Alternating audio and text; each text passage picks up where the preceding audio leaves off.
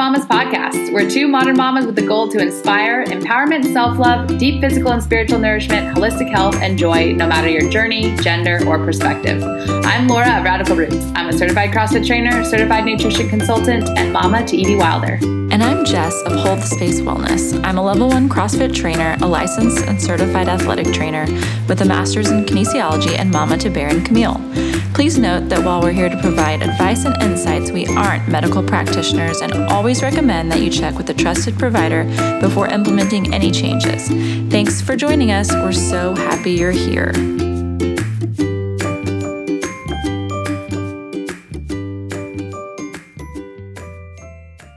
Hello, friends. I just wanted to hop on real quick prior to airing this episode to let you know that this is an episode that covers a wide variety of emotions and feelings around miscarriage. Kristin shares her experience with an unexpected pregnancy, followed by a miscarriage, and the truly real, raw, potentially relatively gory details of what that miscarriage looked like. So, if this in any way is going to be triggering for you, I just wanted to make sure to let you know ahead of time. I also want to be sure to acknowledge that this is Kristin's unique experience, and you will hear the whole host of emotions that come with that from laughter at the seeming absurdity of the experience, uh, all the way through to emotions of anger and sadness and mourning and again, I just want to clarify and make sure that we're clear that this is her unique experience and it's not a judgment or or expression on anyone else's experience. We're not here to compare, but to share and have the conversations that are so important in this space. So thank you as always for being here, for listening, for holding the space, for showing up exactly as you are. We are eternally grateful. And without further ado, here is the episode with Kristin. Hello, friends. Laura here with another episode of the Modern Mamas podcast. I am super excited today to have one of my really great friends on the podcast to share a story that, while is hard to share and talk about or listen to for many, is very, very important. But before we get into that, I want to introduce Kristin. She is a certified nutritional therapy practitioner, CrossFit level two trainer, holistic lifestyle coach, certified Cicerone. Is that right? Cicerone, yeah. Cicerone, okay. Which so, has nothing to do with health. It's about it's a beer thing. Perfect. It's all balance. Certified BirthFIT coach, traveler, eater, drinker, and my personal favorite, taker of no bullshit.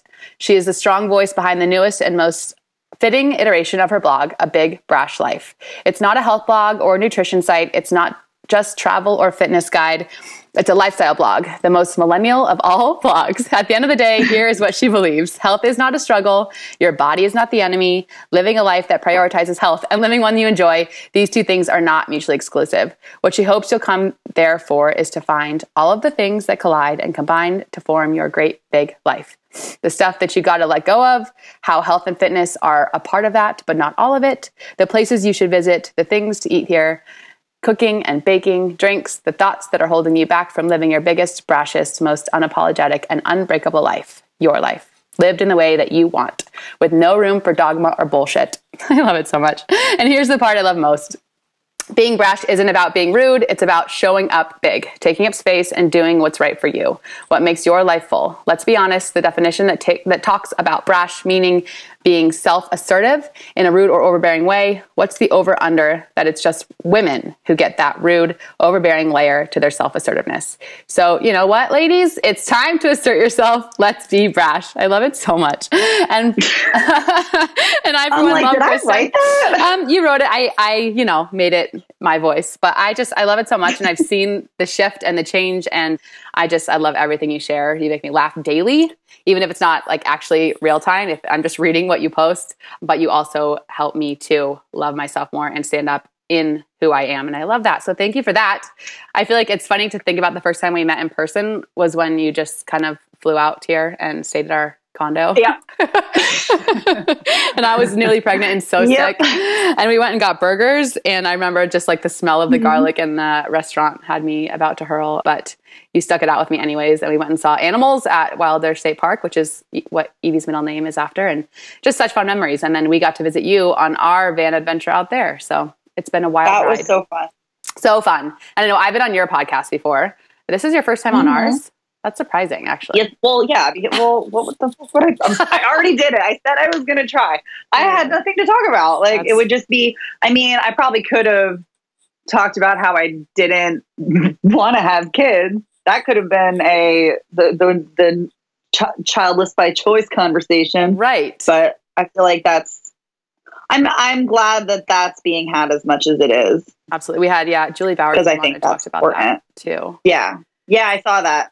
I need to listen to it because I think that yeah, yeah, That's that's, a good fine. and now, I guess coming full circle from there, we are going to dive into kind of the other side of that. So, beginning with a decision to not have children and then the journey that came from unexpected pregnancy and then miscarriage. And so, I guess we can just dive in, but I would love for you to share a little bit more about yourself and your story and how you got to where you are now and uh, maybe iterate a little bit more on what you offer and and all of that. Yes. So it's always weird when I get asked that kind of question on people's podcasts because I feel like there's not like I'm like those people who have very distinct answers to that kind of question. I'm like, I don't know how you come up with that. but, uh, This is clearly scripted. yeah, obviously.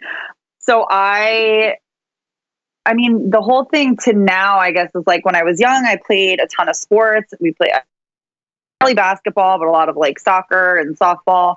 And then I did quit all that and did cheerleading in high school and the play and was the trainer for the football team. So like I guess it's fair to say that from like a young age my life was a kind of macrame of a bunch of different things.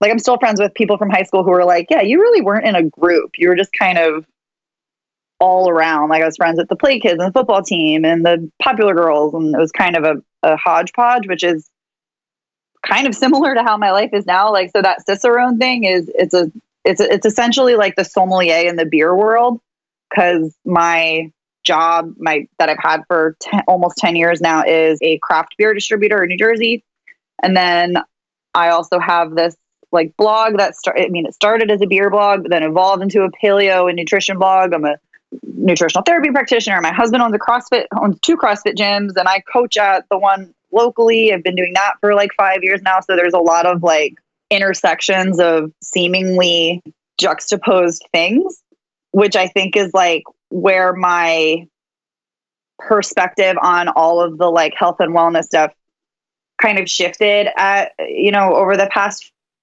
I don't think I don't think balance is a real thing. I think what we refer to as balance is like just being okay with the fact that things ebb and flow and are different and you can be a multitude of things all at one time and not necessarily like 50-50 of of two different, you know, points but I found like nutrition uh, when I was starting in CrossFit, when my husband started his gym through the whole life challenge. And then we did a bunch of, I started to feel so much better just like choosing more paleo based foods, which then I decided I wanted to actually learn more about. So I went to the Nutritional Therapy Association back in 2000, I think 14, 13 or 14, got that certification and then started like blogging i would say more heavily into the nutrition and like recipe stuff but like as everything else as you know as as your life evolves kind of what you want to talk about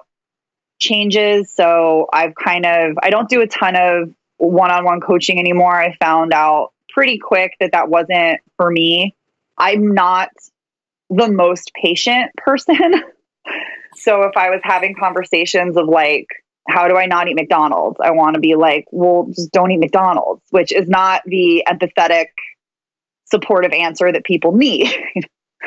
so, like, there are people who are awesome at that, and I recommend finding those folks, but it just wasn't for me. So, I shifted more into like group stuff and then just coaching at our gym and talking a lot about, like, I barely talk about nutrition anymore. Like, I, I don't even think I have blog post Instagram about like this is what nutrients are in this food No. in like a year. more croissants Just and macarons.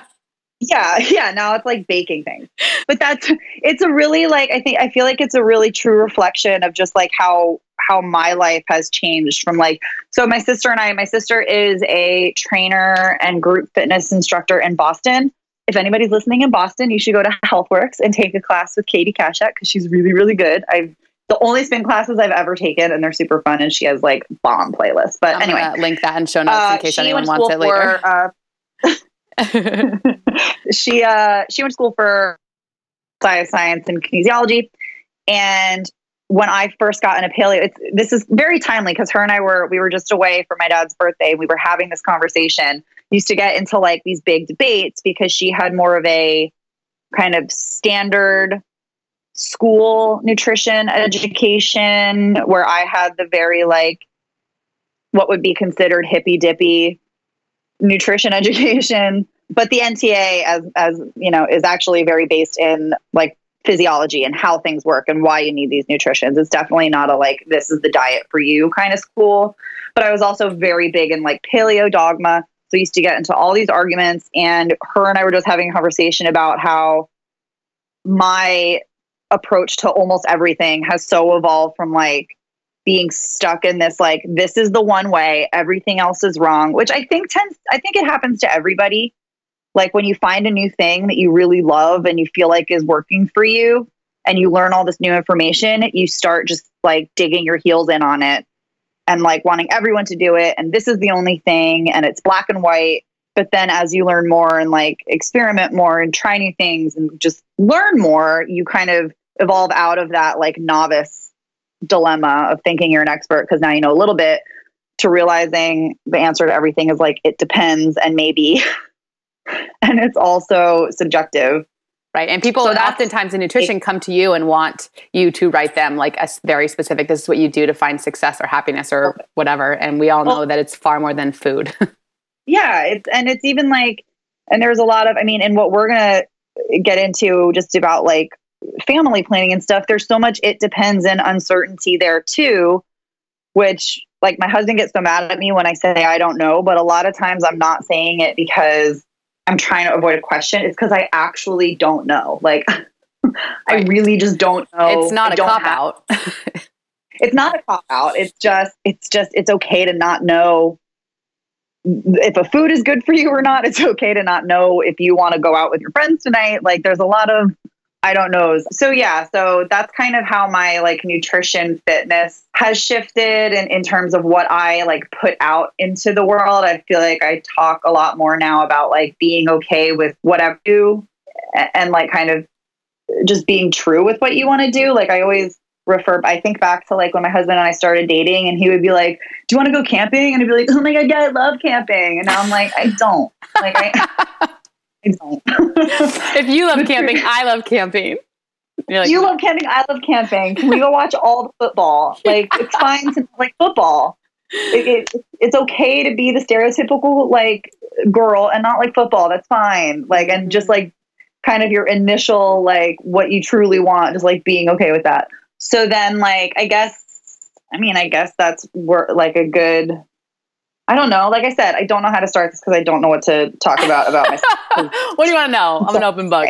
Um, there's a lot to you. I just, I kind of wanted to see. I, I wasn't even. I know you well, and I still wasn't sure what I was going to get from that question. So I feel like I learned more. And I, what I appreciate most is kind of on this tail end of saying I don't know is not a cop out.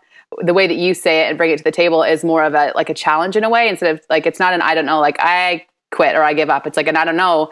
And if I care, I'm going to find out what the answer is like in this season, but not holding so tight to it that become that it becomes dogmatic, which I think is very, very powerful. yeah.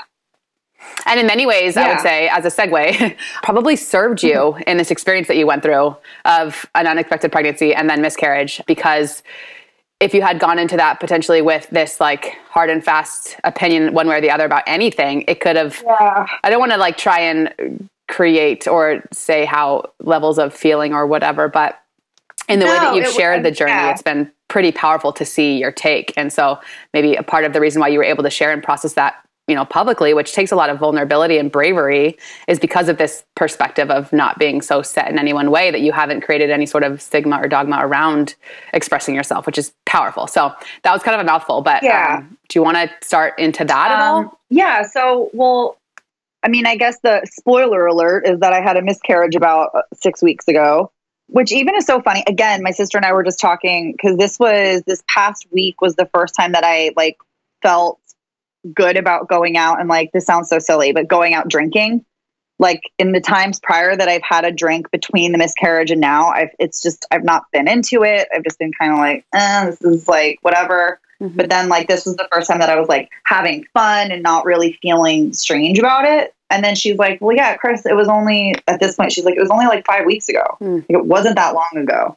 But it I've gone through so many different, I guess, like stages within those six weeks that it feels like it was so long ago. But so kind of, I guess the context, and it's I actually have a blog post that I wrote three days after finding out I was pregnant that I think I still might put out. Oh wow! Um, I didn't know that. I just have to.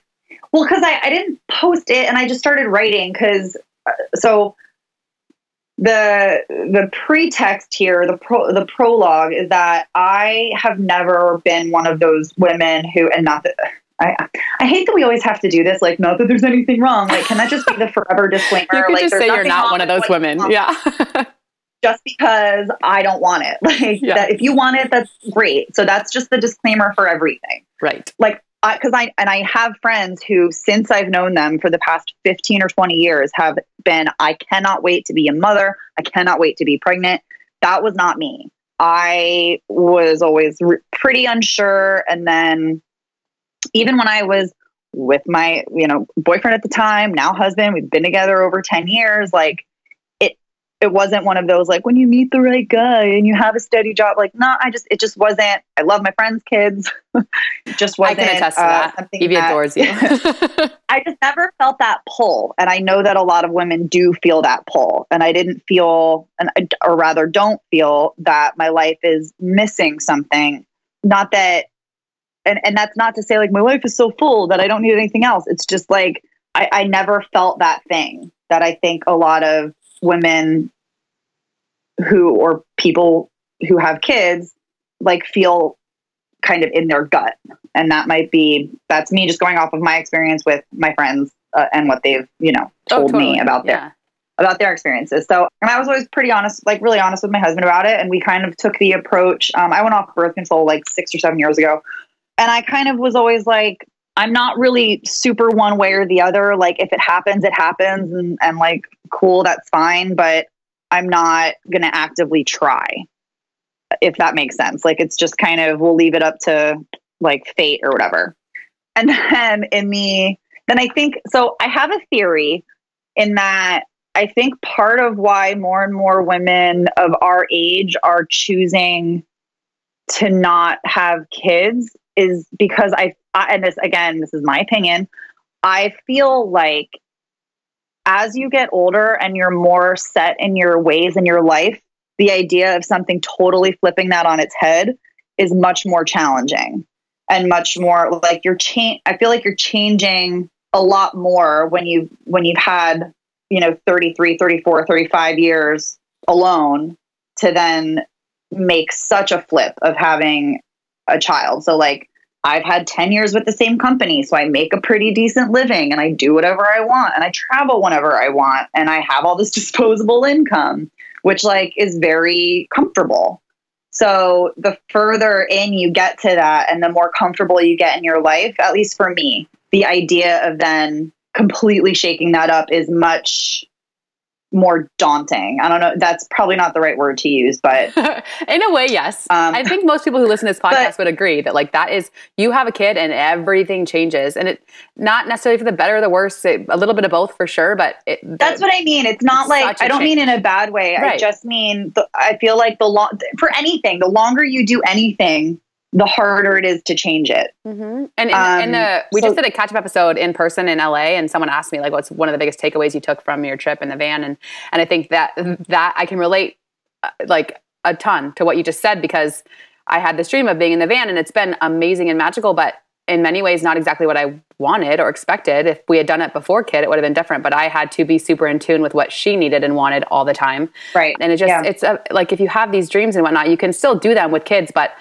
it changes things and that's just the reality of the situation yeah and i think as i i think as i got older and again like was making good money and was able to just like drop what I was doing and go visit you in California or go to Seattle to see Taylor or like just go somewhere for a weekend randomly. And all I need to do is make sure someone can take care of my dog. And that's like, okay, cool, go do what you want. The more I started to have this idea of like what my life was going to be, like, I'm, we're just going to travel around, do what we want, have a bunch of dogs, and like, that's going to be great. So, in the weeks leading up to finding out I was pregnant, which during these conversations, I was 100% pregnant. I had like three or four conversations about how I was pretty like, yeah, I think I'm more leaning towards the not having kids. Like to my friend for like 20 minutes talking about how I was pretty sure I'm now in the no kids camp. Meanwhile, I'm like three weeks pregnant at the time. We're in Boston and my and I was like talking about how my boobs hurt really bad because I was like really late with like looking back, I'm like, what a dummy. Like I was literally walking through the streets of Boston going like, my tits really hurt and I'm super late on my period. This is gonna suck. And my sister like, that happens when you're pregnant. I'm like, oh funny. And then like we just keep going. So my brain had like kind of landed on like not having kids. And then then it got to the point where I was like two weeks late. Um, and it's happened before where like I'll just be randomly late and I was like, you know what? I'll just take a pregnancy test, which I've done when this has happened before, just to like get that kind of off my mind. Like I know it's going to be negative, but like whatever, we'll just take it. So took it. I was at my dad's house. He was like out somewhere, and, and I'm like, I was at his house for the day. Thank God he was out somewhere. Cause so I took it positive, full like full breakdown. Like I might as well have been like yeah, not in the, and it, which is crazy, like pulling yourself out of like, okay, you're 33 years old, you have a great job, like you're married, you have a house, all of the check boxes that say, like, that what a lot of people like think would be a picture perfect scenario to have a kid. American dream. Yeah, totally. Like on the floor crying for like two hours. And then just like which is why I then three days later wrote the blog post because it was not the reaction that I think a lot of people have.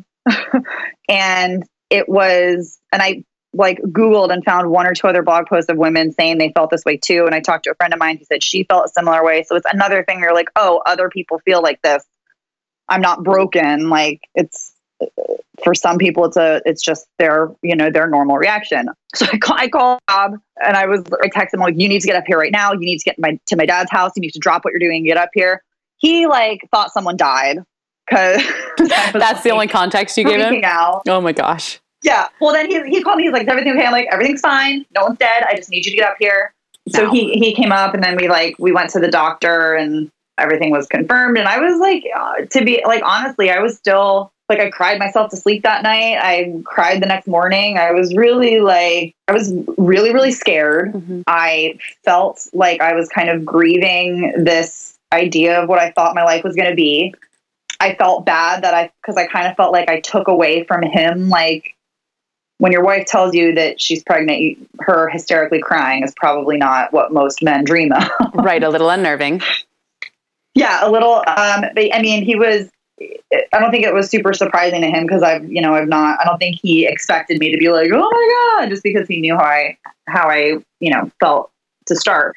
As time went on, like I was pretty honest about like, I know that I'm to get there. Like, I know I'm eventually to be excited about this. It's just to take me some time because right now I'm just adjusting to like everything that I thought my life was to be is now, in my mind at the time, gone and it's going to be this whole different thing, which is a melodramatic way to look at it, but it's how I felt in that like moment.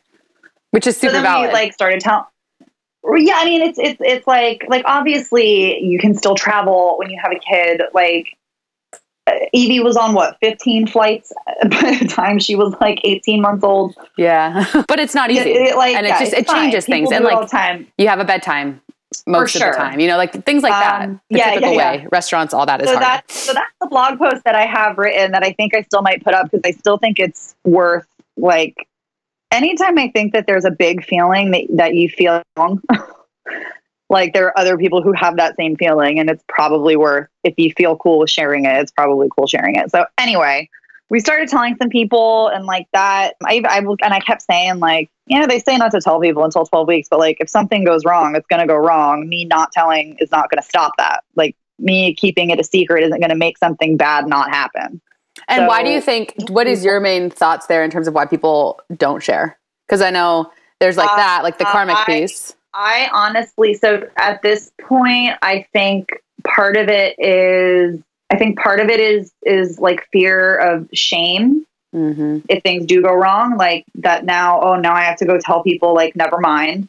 I think part of it. I think a big part of it is protecting other people, and I think that's a big part of also mm. what plays into not talking about having a miscarriage, like not making other people uncomfortable or sad for you, wow. and like making them feel weird. Yeah, that's spot on. Because uh, and I definitely like and I, I, I do think I think a lot of it isn't I mean, again, I can only speak for me, but I I think a lot of it is not even is like fear of shame. Like you don't want to say like uh, as much as everyone tells you like it's nothing you did. It's scare. It it sucks to have to be like I couldn't do this thing that it feels like everyone else can do. But then there's also like it's so much of feeling like you're like it's other people because even now like we talk we've talked about which I mean we'll get in get into later like and I think about all the time like if I were to get pregnant again I'm like, very hesitant to tell my like close family because I wouldn't want to put them through the disappointment again. That said, I'm very happy that we told people early because if I didn't have people outside of just me and Rob and even just my like sisters and my dad who knew I was pregnant and who knew what happened, it would have been so much harder because I in my opinion because it I would have had no one who was kind of removed from the situation to talk to about how I was feeling and, you know, what was going on. And it made having so many like friends at the gym and just like extended friends, like know everything that happened was like freeing. Like I was able to be just like very honest about everything and talk to people about stuff. Whereas if it was, if we had kept it to ourselves and nobody knew that I was pregnant and then had a miscarriage, it would just be like us quietly, you know, being sad. Yeah. Which for me isn't helpful. So like I'm actually really I'm I'm glad that we told people on the early side. So like we started telling people and through telling people and like seeing how excited they were, I definitely started to get like more and more on board with like each day. And then we were going to our first ultrasound supposed to like hear the heartbeat and stuff and we got there and it's one of those like part of me feels like I kind of knew from the start that it like wasn't gonna happen.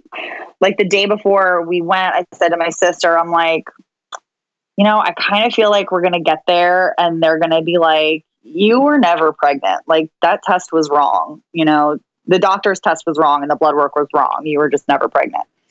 And then when we got there and he was doing the ultrasound, like before he even said anything, I just like like I knew the minute that the ultrasound turned on. And even when he was saying, like, oh, I see the gestational sac and I see the fetal pole or whatever it's called, like, I just, it, like, I'm like, okay, that, that, something's, something's off. You know, when you just get that, like, absolutely gut feeling. Yeah. No. So, and at that point, he was like, uh, okay, so I'm not seeing what I would expect to see at, you know, 10 weeks so one of two things are happening here. Either you're not as far along as you think you are, and because I'm seeing more what I would see at like five or six weeks, or it stops growing. So we're gonna do some blood work and see where your levels are, and then go from there. And then we left, and even then, I like I went and got the blood work, but like I immediately knew like it just stopped growing. Like there's no chance that this is just like oh it's early which like my husband was still kind of like, you know, you know, there's always a chance, like maybe it's fine. And I kind of was like, yeah, yeah, maybe it's fine. So then over the course of the next week, like pretty much almost instantaneously, like all my symptoms went away. Like my like boobs went back down, I was not nauseous at all. Like everything kind of just was gone. I had a little bit of spotting. And like that, so that first day and like the two days that followed, probably I was like in pretty bad shape and I think it's just like there's a lot of, because for me at least, I went from totally scared and terrified and like almost not even sure if I wanted to have a kid to like it felt to me like the day that I was getting on board and like excited to like, oh, I'm excited to see this heartbeat was also the day that everything was like, nope, never mind. God, fuck, like that's a big so hard. like universe kicked in the face. yeah. So then, like a little bit of spotting, work took forever to come back, and then about a week later, I was, and again, like even it, telling the story, it feels like it. I feel like it sounds when I tell the whole thing like really like awful, but and like it sucks, but back on it, like if anything had happened even a little bit differently, it would have been so much worse. Like by the time I kind of get through the whole thing, and I'll explain why, but. So about a week goes by. I'm at a meeting, like an hour and a half from home, and I get a call from the doctor, and he's like, you know, yeah, your your levels have gone down, so you know you're you, basically you lost the pregnancy, but you're you're young and you're healthy, and I'm pretty confident that you'll just be able to like let this pass at home and like just let nature kind of take its course.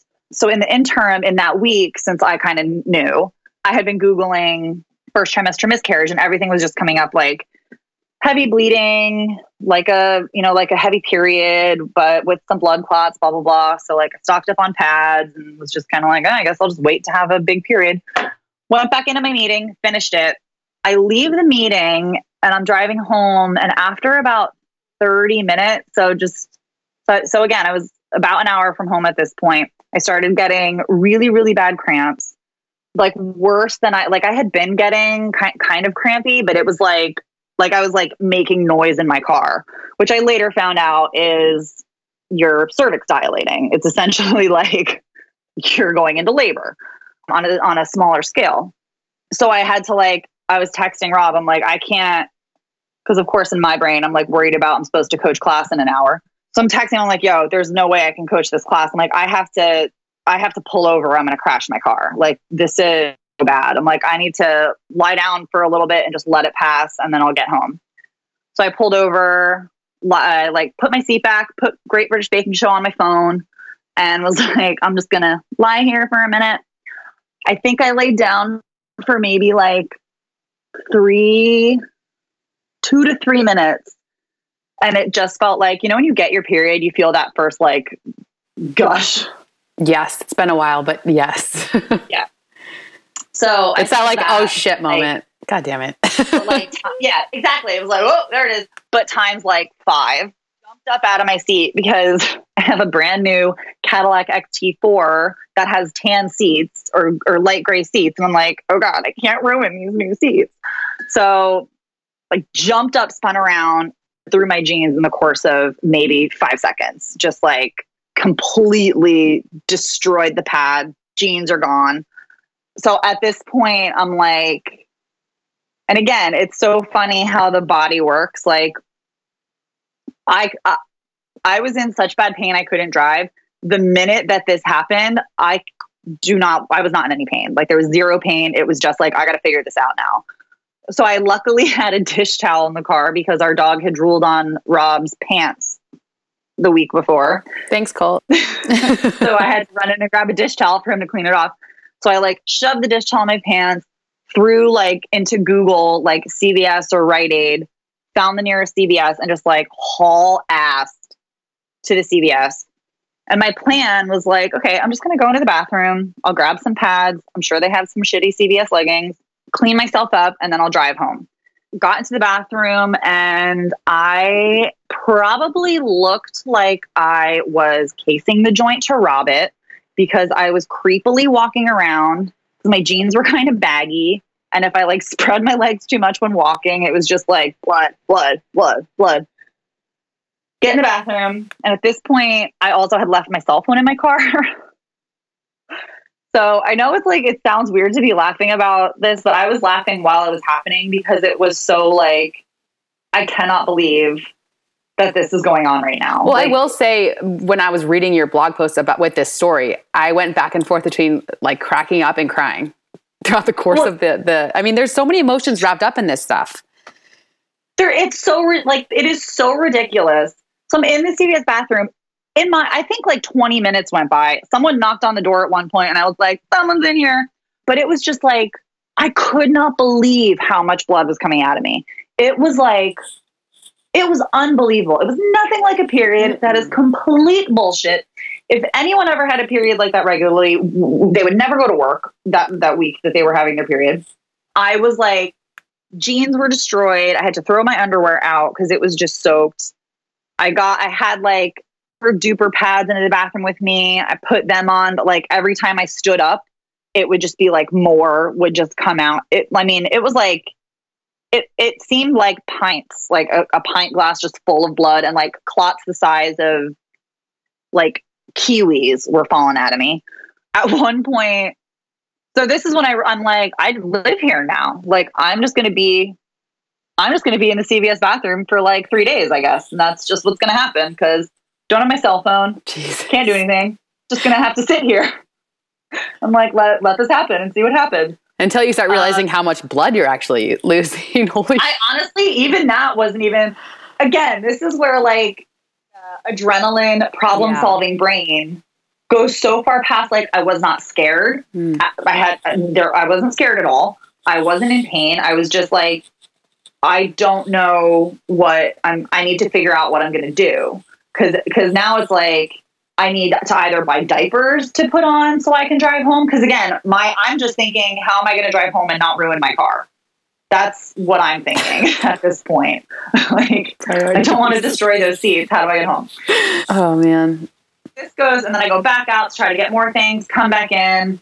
I think I get myself to the point where, like, I was like using their toilet scrubber to get like toilet paper and stuff out of the toilet because everything was so full that I started clogging it. There's like blood on the walls because I like threw my jeans across the room into the toilet. I slipped on blood on the floor. And this is when I started laughing because it's like, I'm trying to clean the bathroom. I'm falling down. There's like blood everywhere. It looked like a homicide. I'm like, this is the most ridiculous experience I've ever been in. Walk out to my car, and then like it became very clear when I went to sit down. I'm like, I can, I'm not driving home. Like, there's no, there's no way I'm driving home. So I went back in, walked up to the manager, like grabbed my cell phone, grabbed my wallet, went to the manager, and just told her, "I'm having a miscarriage. Can you, can you call an ambulance, please?" She calls an ambulance. She's like, "Do you want to sit down up here?" I'm like, "No, no, I'll be in your bathroom. You can just send them on back when they get here." It's my new home Um, actually. yeah, I you can forward my mail. And even so, then I get back there and I look, and at that point I had leggings that I had bought from them on. I looked down, I got in the bathroom, I had bled like all the way through the leggings, and it was like on my foot. It was just like there was so much blood. And EMTs come, you know, we go, and the the the the man, it was a man and a woman, and the guy was like, I'm like, and I had said like I know a lot of women just do this at home, but like I live so far. I, I didn't think I could drive. And he's like, no, you definitely did the right thing. Like, absolutely, you should have called. Which one of the things that I wrote in the blog post was like, I've never been so aware of the privilege of having good health insurance. Mm. Like, that I didn't have to worry about calling an ambulance. And I just knew that I could, and I wasn't going to get a $10,000 bill you know, in a month or whatever. So I was very aware of that during that ambulance ride because I've never been in one before. But anyway, so we get to so that's like the first part where I'm like, oh my God, how much worse could that have been? Because it was only 30 minutes after leaving this meeting. Right. So, like, we had gone a little bit longer. If we had started a little bit later, it would have happened while I was in this meeting, right. which would have been fine. Like, I've known everyone that I was in the meeting with for, you know, seven or eight years. My boss was aware that I was, that I had, you know, had lo- probably lost the pregnancy. So he, it would have been fine. But I mean, for me, I would prefer to do that in a CVS bathroom and not in the middle of a restaurant right. if I choice. So we get to the hospital, and then within, and it was just like the feeling because I had to like bear down to Mm. get because I would get so so so crampy. That's what I was going to ask. So at this point, you're feeling more of the pain because it, maybe the adrenaline or the problem-solving brain had to work starting to wear off. Yeah. yeah. and it's like you're kind of calming down now, and like so I would get really bad cramps, and then I would have to bear down, and like all of these like clots and blood would just come out, and I could feel that it was big. Like I could feel that there were big pieces of like clots and tissue. So we get to the hospital. They wheel me in. Probably within, I'm going to say within five minutes, I started to get super. I'm sitting in the room. I'm starting to get super, super crampy, and I'm like, ah, this is this is like a bad one. And then a nurse walks in, and I kind of like pushed, and a bunch came out. It was like, like it felt like a like a soup bowl full of just stuff. And I looked at her. I'm like, I'm really lightheaded. Yeah, I think I'm gonna pass out. And I wait. I open my eyes two seconds later, and I'm like flat on my back. There are eight people in the room, all like putting stuff on me and stuff in my arms. And she's like, "Hey," her name was Britt. She's like, "Hey, you were right. Welcome back. We're just gonna leave you on your back for a little while." So Rob got there. I kept like a lot of all the bleeding, and they kept me flat on my back. And then about five hours later, they like my vitals were stable, so they're like, "All right, if they hold," because we had they had given us the option of the D&C where they like take everything out. I really wanted to avoid it, so I was kind of like, "No, I really just want to like let this happen by itself." I, I don't know why I was so opposed to it because it's a perfectly safe procedure. So they're like, all right, we're going to get you ready to go. They sat me up again and I passed out again. So they came in and did more work. So this is where like we had such an experience of like great healthcare providers and like fear tactic healthcare providers all through this like experience because like the EMTs were uh, great. The nurses at the hospital were amazing. Like she's like ask every question that you want to ask. I'm like I know that this and she's like I know that this sucks right now, but like you're going to get through it. It's going to be fine. Like don't do anything you don't want to do. You know, she was making jokes and like making me feel super comfortable. And then this other doctor comes in and he's like, You need the D&C, or we're going to be in an emergency transfusion situation. And I'm like, So I like to understand why things work.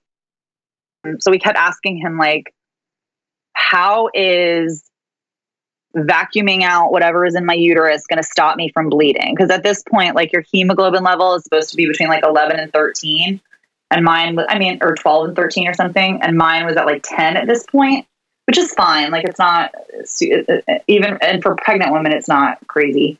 I'm like i don't understand how that helps. Like well you're losing too much blood so if we don't do the D&C you're going to go home and then you're going to end up at another hospital in the emergency room needing a transfusion. And like mm.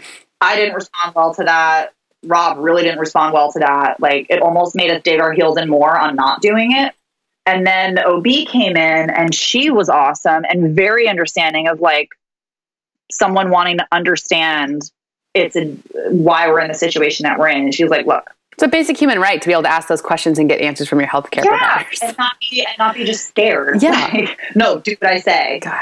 So what ended up being the reason, which like made us much so much more comfortable was like so when you're pregnant, your body sends your whole blood volume through your uterus like seven times an hour or something crazy. That's don't quote me on that statistic, but it's a lot. My HCG the day I found out I was pregnant was 25,000. The day I miscarried, it was still 15,000. So it was still pretty high for being in an active miscarriage and the pre- and the pregnancy had you know stopped growing weeks ago. So the ob was like you're you're doing this so slowly. Like your body is really slow to react to the fact that you had a miscarriage and that this is no longer a viable pregnancy. Like so your hormones in your body are telling your body that you're still pregnant. Therefore you're continuing to send blood to your uterus and then because you've miscarried and you're no longer pregnant you keep losing that blood so that's why your blood volume keeps dropping. And until we get like every remnants of possible tissue that's in there out and give you, I forget what hormone it is that they give you, this hormone that then like stops your uterus from contracting, which you're probably going to keep bleeding and you're going to keep sending blood. And that's why, you know, we need to do this to stop that happening, which made so much more sense to me. Like, just explain it to me and then I'll make the decision which ended up being the complete right decision because by the time I went in to have the procedure done, my hemoglobin was at eight, which is like they look to do transfusions, I think, at like seven. So we probably would have been in a bad situation had I left. But like, so that's another thing where I say, like, I'm happy that it happened the way it did because I was like so scared to get the D&C and I was, you know, it's not great to be in a CVS bathroom having this happen by yourself, but had I been home and not had a meeting that day, 100% I would have tried to just tough it out at home. Like there's no chance I would have ended up in a hospital when I did because I probably just in my bathroom on a tile floor. Rob maybe would have been in and out. Like I don't know if I what that would have been like. I, you know, I could have been in a much worse situation if I was home because I would have. We would both of we would have just been like, it's fine. I you know I googled it and it, everything says you can just do this at home. It'll be okay. And like, and no one talks about how brutal it is. Yeah. no, it was awful. It, it was it was a lot. It was way more blood than I was expecting. But then on the and on the other side of it, like uh, I didn't really have any pain after. I'm glad that we ended up doing the procedure because then it was pretty much like done, and I wasn't then waiting for this like shoe to drop.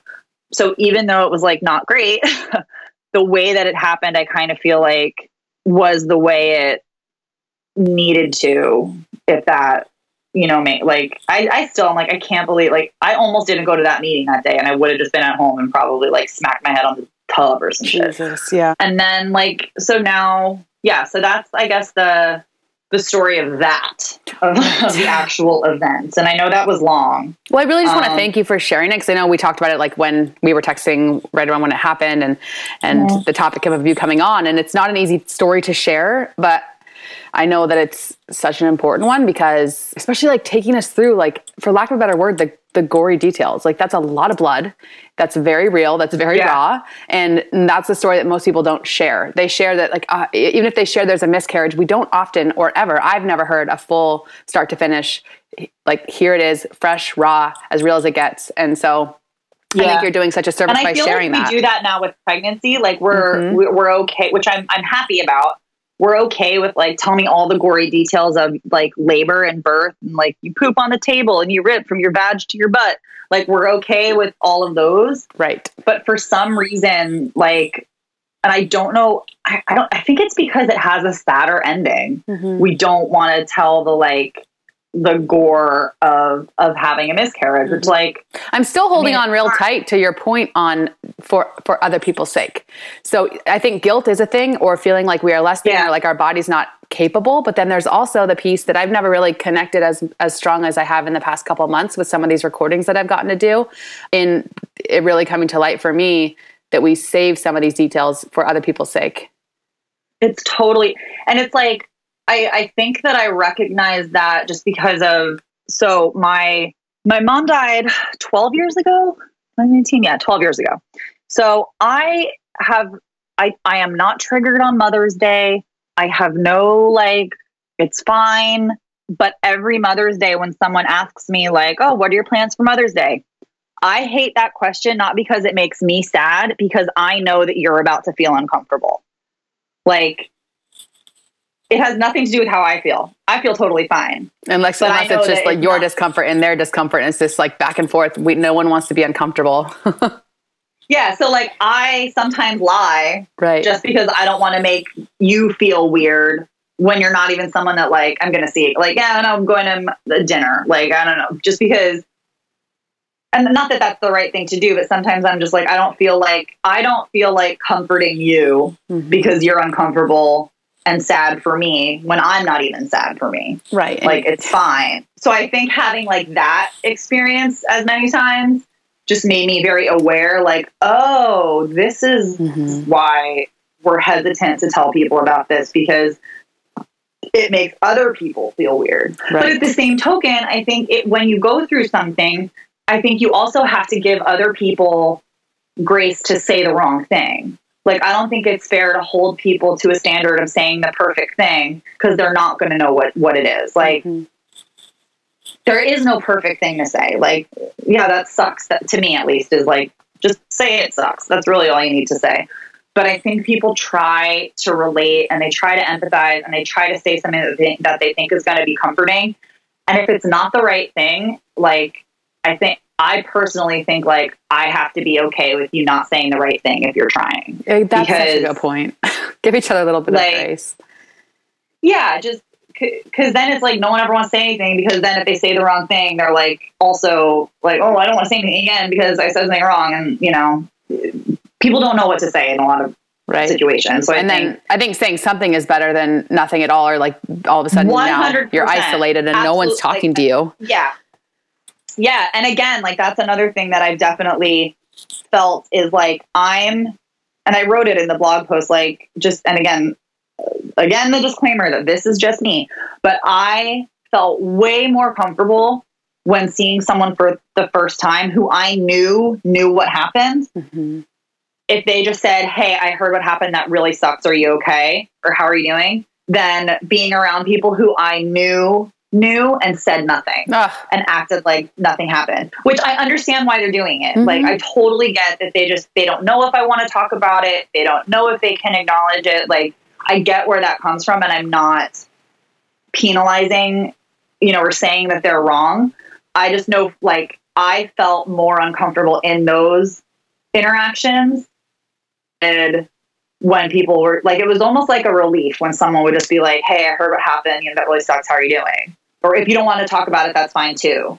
Like, and this is that, one more reason I'm grateful so, that you're coming on to tell your story, not only for shedding light on the reality of it, but then also for helping people to know kind of because you're not alone in that. I've heard that multiple times of like, it's just, just acknowledge me and the fact that this happened and that I'm in this shitty situation versus pretending like it didn't happen. Cause that's more self preservation than actually showing up for someone you care about. Yeah. And like some people won't want to talk about it. And just to say, like, if you don't want to talk about it, that's fine. You know, and then they'll say, I don't want to talk about it. Or if they want to talk about it, they'll talk about it. Yeah. Opening that door, weird, at least. Like, when you know someone's looking at you and thinking about what you went through, but they're not saying anything about it, it makes you feel more isolated than if they just say something. Yeah. Hello, Modern Mamas family. This is Laura here, popping on real quick to express some gratitude and excitement about our brand new sponsor, Superfat. Superfat makes amazing little nut butter packets. They come in macadamia and almond, MCT and probiotic, cacao coconut, protein, and my favorite, nitro coffee and MCT. They're the perfect fuel on the go for those busy days when life is pretty nonstop, but you still want to nourish your body and mind deeply. I have these in my bag at all times and have one pretty much every morning between my boosted coffee and when I'm finally able to sit down, breathe, and have a meal. They are sustaining, they are nutrient dense, and man, are they delicious. You can get 15% off any Superfat order with code Modern Mamas. Thanks so much to Superfat for supporting the podcast, and thanks to you guys for being here.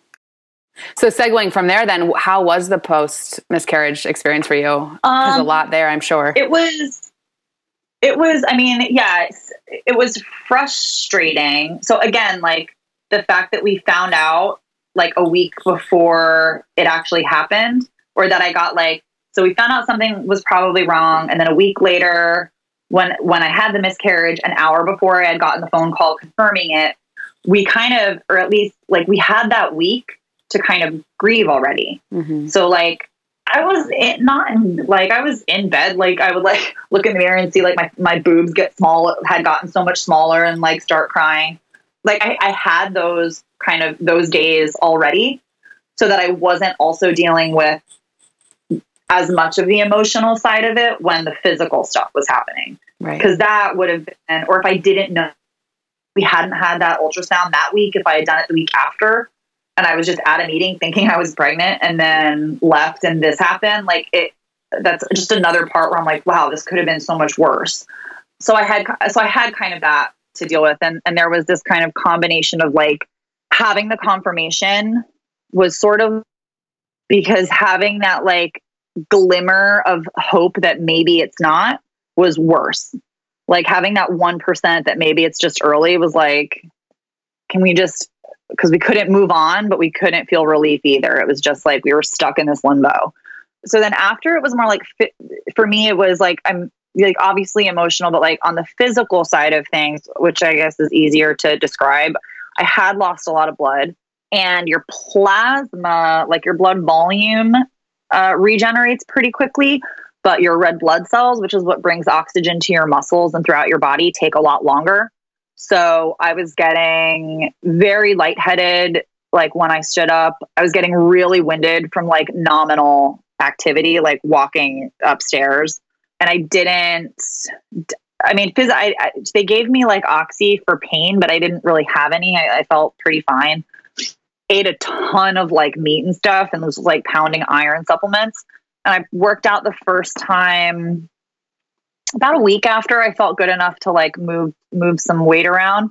And we did uh and it was uh, it was just like a sucking wind fest. Like I had to break every couple reps and like catch my breath. And I definitely wasn't pushing any level of intensity at all. Like if I started to feel winded, I just stopped and like let my wind come back.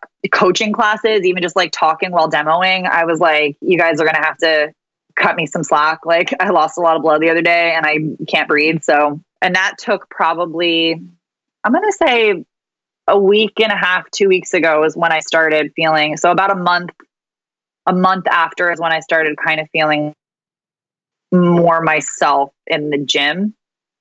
Which that was it sounds so vain and superficial, but that was really hard. Like we did DT.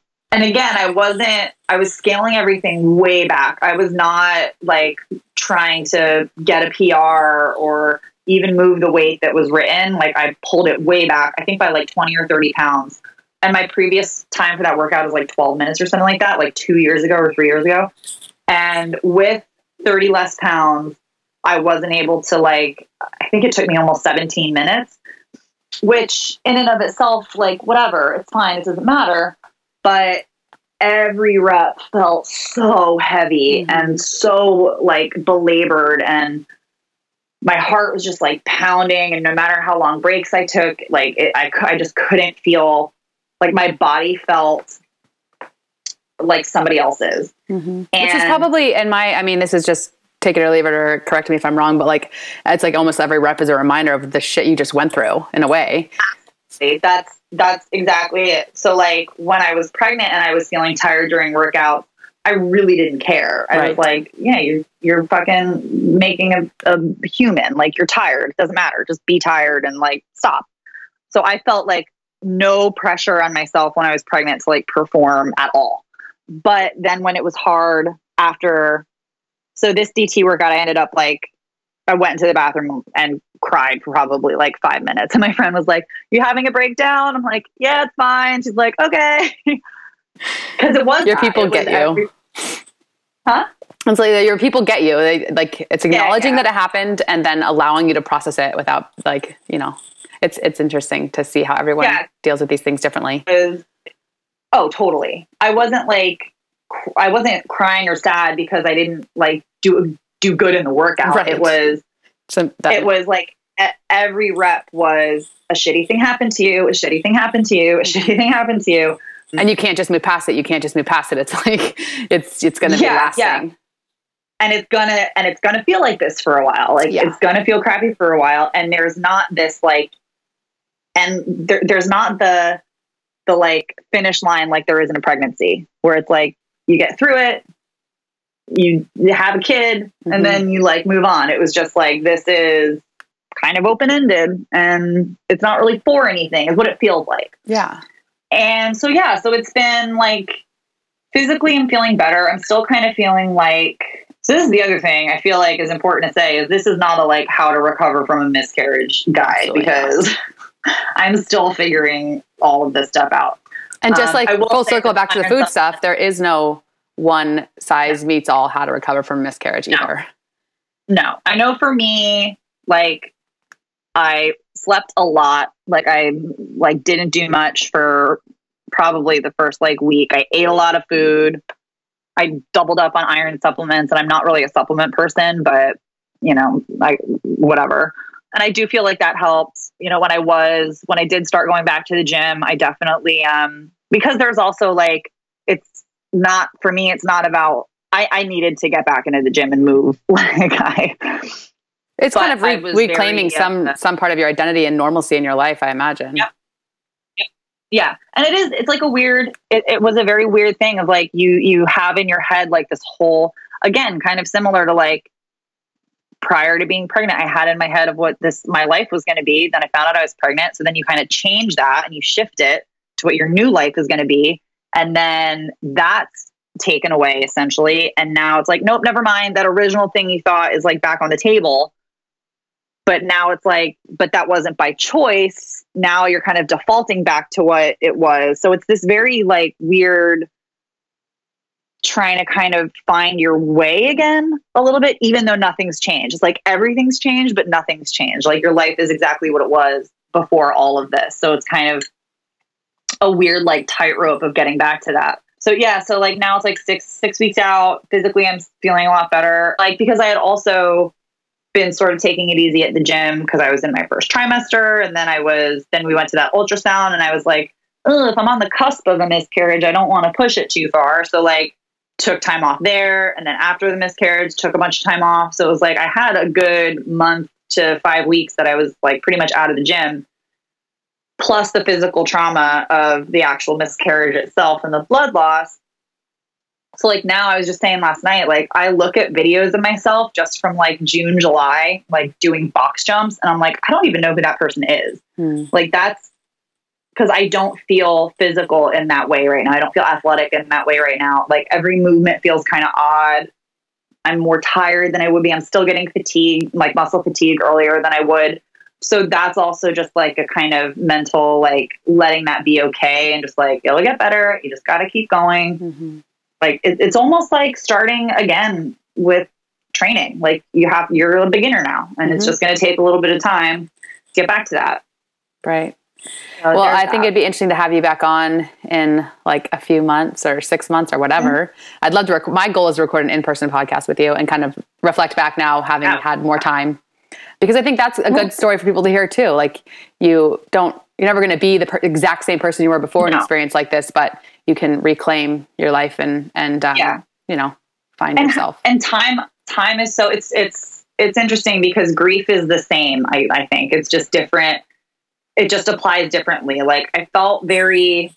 I remember after my mom died, having the first time that you're like going out and having fun and like you start to feel yourself getting back to normal and there's a little bit of guilt that goes mm-hmm. along with that. Like should i be having a good time right now? Shouldn't i be thinking about you know this thing that happened? And is it okay to like like is it okay to be happy and and you know goof off and like go out drinking when you know this happened? And i think that sometimes people are a little unforgiving with themselves in that. And like that after something it is okay to like be okay.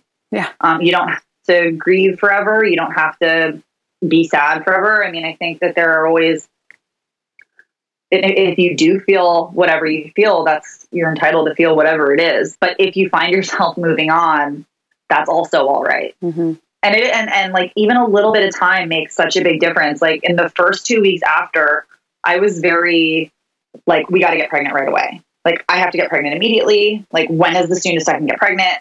But now being a little further out, that was all just trying to undo it. Like yeah, quick fix, quote unquote. I mean, quick fix. Not necessarily quick, now, but yeah. Because I have like really close friends who were also pregnant, so it was going to be this whole like like four of us all pregnant at the same time. So that was just me trying to like my brain wanted to undo it. And now that I'm out, I'm kind of like, okay, I don't know if that's really. And this is where the to the beginning of the conversation because my husband did ask me, and a few people have asked me, like, okay, so now that you were so sad about this, that must mean that you want that you do want kids. You just didn't know it. I'm like, like I got a card that was like, we're looking forward to you know celebrating again soon what? the expansion of your family. I mean, and again, I understand it's coming from a good place because whatever, but the assumption of like, well, because you were sad, that must mean that you want kids, and I'm like, that's where I was like, I don't know. Right. And it's not copping out. It's just, I actually don't know. I really don't know how I feel. I know that I was sad and I am sad about this loss. And I know that I'm sad about this pregnancy. But that doesn't mean that I'm now baby fever. Right. Like those two things are, and maybe for some people that is what that would mean. Like it, it, it does snap you into like, oh, I actually do want kids.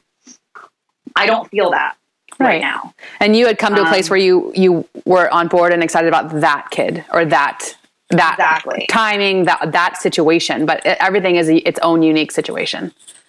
Yeah, and I think that's even part of it too. I think I was definitely a little bit also grieving like this situation that I thought we were going to meet. Like one of my friends from high school was four months ahead of me. A girl at the gym was literally a week ahead of me.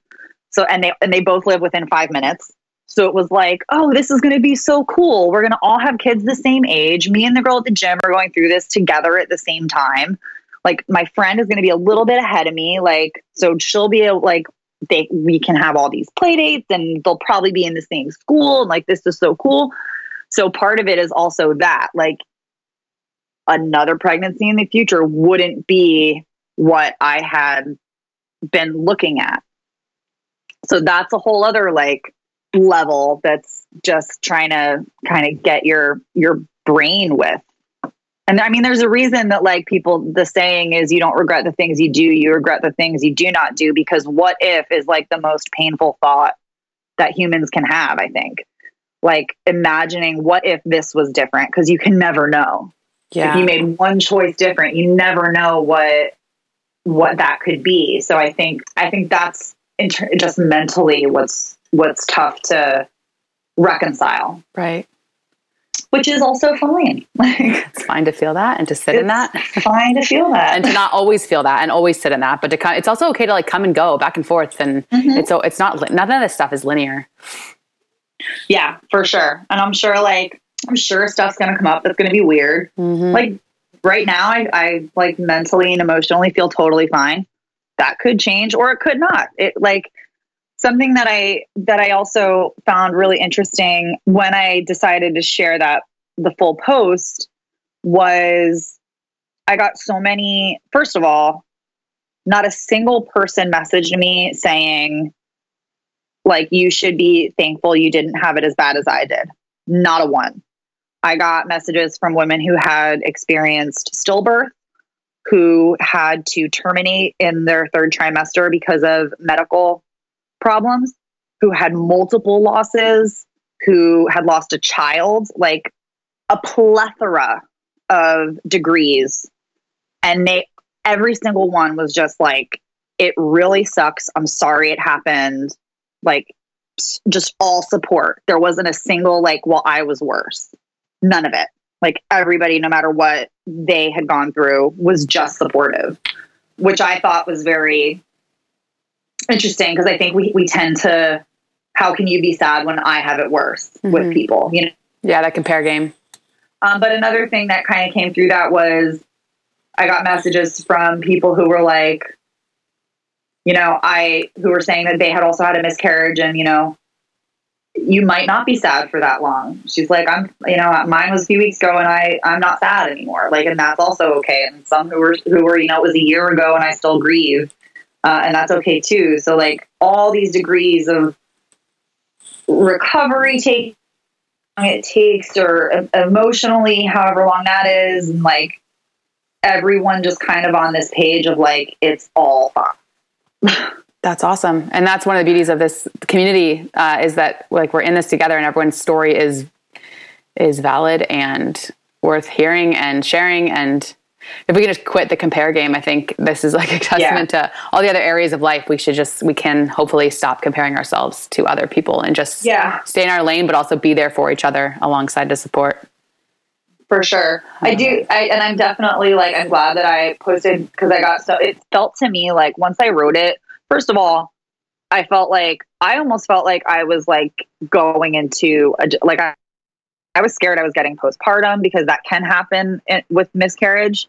But as soon as I wrote everything out and posted it, it like a thousand pounds lifted off my shoulders, and I felt like this will this will be a fine way to pin it. The amount of comments and messages I got, it's clear to me. And then I had three members of my uh, extended family and multiple people that I'm close idea tell me that they also had miscarriages and it feels like it's something that people are screaming to talk about and dying to talk about but aren't so i'm hoping that like the more that we talk about it and the more that we talk about it in a normal way the less like i had someone from the gym who's trying to get pregnant but has P- pcos and is scared what if i have a miscarriage she's like seeing someone like you who I know is healthy and I know who did all the right things and you're a good person and this happened to you too makes me not feel like I'm Mm. it, it it's okay if it happens to me. So like powerful. I feel like the more it's just normal, the Mhm. more the less pressure there is, like the more we can kind of connect on it. And that's kind of what I'm aiming to do, Awesome. I And- guess.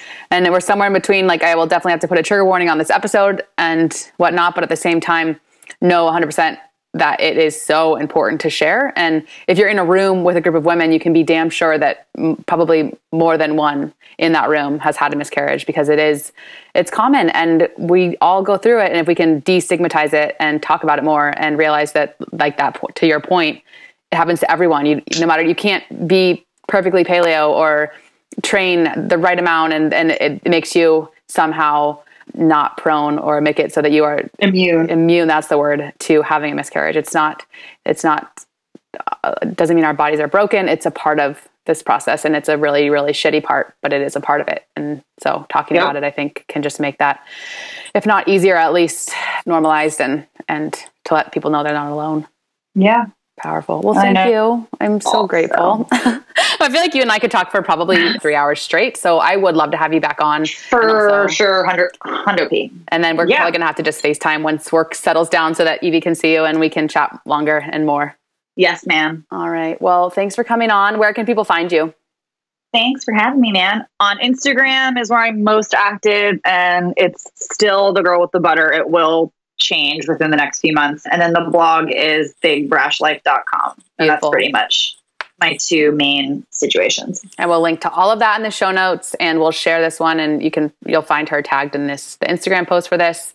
And go follow along with everything Kristin's sharing online because it is profound and necessary and also entertaining. So I highly Oh, recommend girl, it. you flat.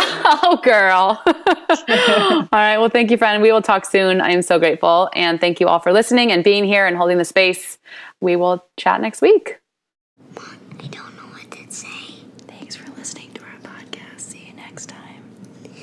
Thanks for listening to our podcast. See you next time.